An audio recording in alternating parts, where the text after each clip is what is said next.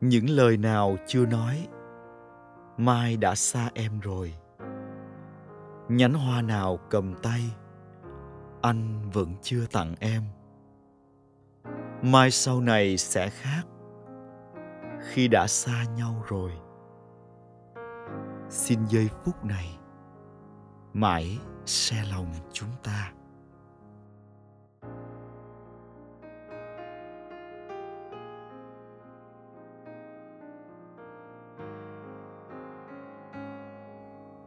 Các bạn thân mến, những giai điệu của Trần Lê Quỳnh nhẹ nhàng vang lên trong tai tôi lúc 1 giờ sáng.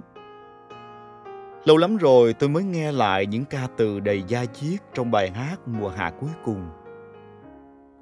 Cả một trời yêu thương bỗng đâu ùa về, và những gương mặt cũ hiển hiện trước mắt, thân thuộc và gần gũi. Tượng hồ chỉ đưa tay là có thể chạm được từng chút một của ký ức. Chào mừng các bạn đến với tập podcast mới của ngày hôm nay, có chủ đề Mai sau này sẽ khác, khi đã xa nhau rồi. Mời các bạn cùng lắng nghe với tôi. Có lẽ mỗi chúng ta đều từng có một đám bạn thân chí cốt, từng thề sống thề chết, sau này á, có đi đâu làm gì cũng mãi nhớ về nhau. Thậm chí hồi cấp 3 tôi nhớ là ngoài cuốn lưu bút dành cho cả lớp, nhiều đứa, trong đó có tôi, còn làm riêng hẳn một cuốn dành cho nhóm bạn thân. Có đứa làm 2 cuốn, dặn từng đứa ghi cẩn thận nắn nót vào đó những câu chân tình nhất. Đại loại kiểu dù sau này có đi đến chân trời góc biển nào, cũng phải luôn nhớ trong tim hình bóng nhau nhé, ngàn nụ hôn thân thương. Đó, đại loại là những câu xến xến kiểu vậy. Tôi nhớ hồi ở tổng kết năm học lớp 12, áo trắng đứa nào cũng kín đặc chữ. Bao nhiêu yêu thương, nước mắt, nước mũi tụi nó dồn hết vào trong đó. Đứa nào cũng ôm nhau khóc nức nở. Tưởng như mùa hè năm ấy mãi mãi không bao giờ trở lại. Bây giờ tôi mới nhận ra, mùa hè năm lớp 12 đã là mùa hè cuối cùng. Những năm tháng về sau chỉ còn là những con số chỉ ngày tháng, cùng chuỗi ngày vật lộn với mưu sinh. Cái áo ký đầy chữ năm ấy tôi bỏ lại nhà, chẳng hiểu mẹ còn giữ hay không. Cuốn lưu bút tôi cầm theo lên đại học, và sau bao nhiêu lần chuyển nhà cũng mất đi đâu chẳng biết. Cuộc sống chua chát vậy đó. Thà để người ta quên hết đi những ký ức, chỉ nhìn thấy hiện thực.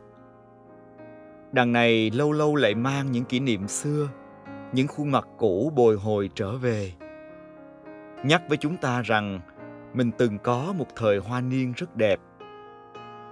Rồi cay nghiệt nói với chúng ta rằng: ê, mày là đứa tệ bạc với quá khứ lắm đó. Những lời hứa hẹn năm xưa mày quên hết cả rồi. Thật sự có những người bạn, chúng ta thậm chí quên mất họ trước khi họ quên chúng ta. Tôi chẳng biết cuộc sống cuốn chúng ta đến những miền trời khác nhau nào.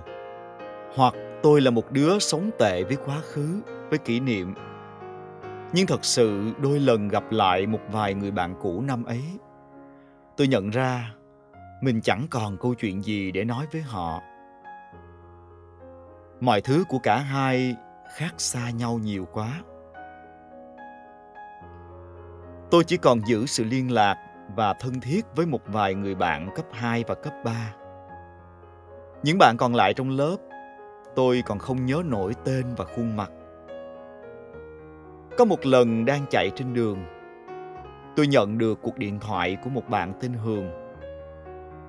Không biết bằng cách nào, Hường có số điện thoại của tôi. Bạn gọi hỏi thăm tôi dạo này khỏe không?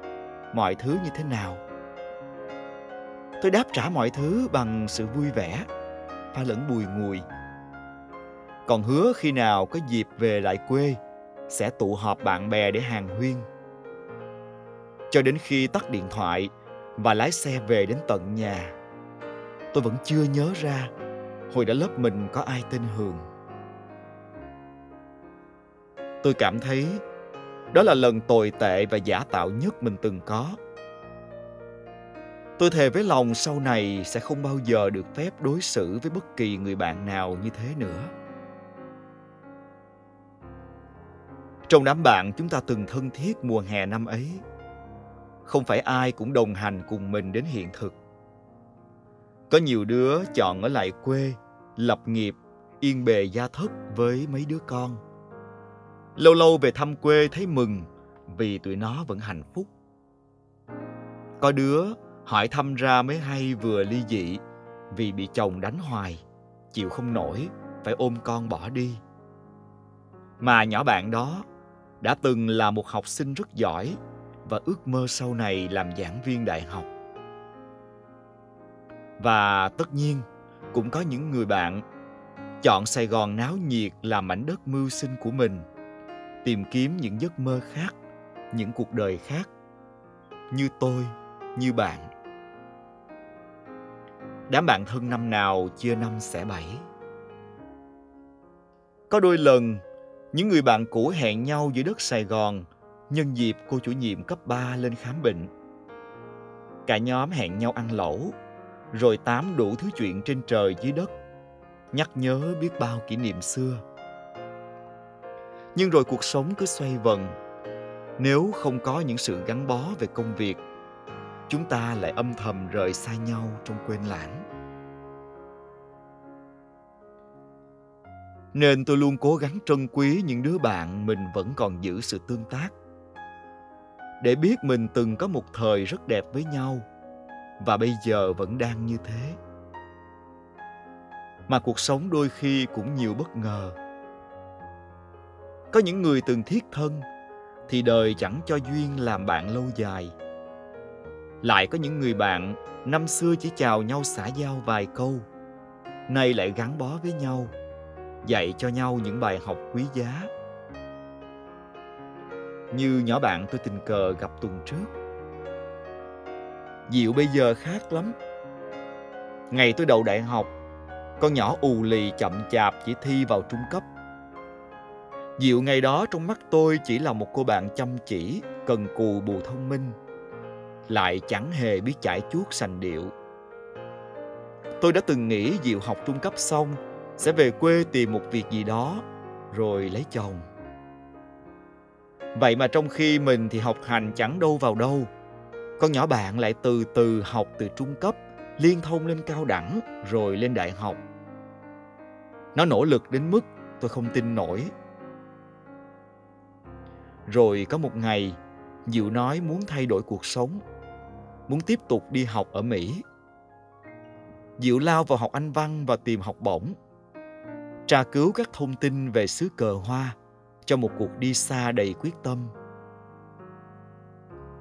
Đứa bạn tôi từng không đánh giá cao năm nào lại cho tôi sự ngưỡng mộ lớn về sự phấn đấu, quyết tâm chọn lựa cuộc sống mà mình muốn.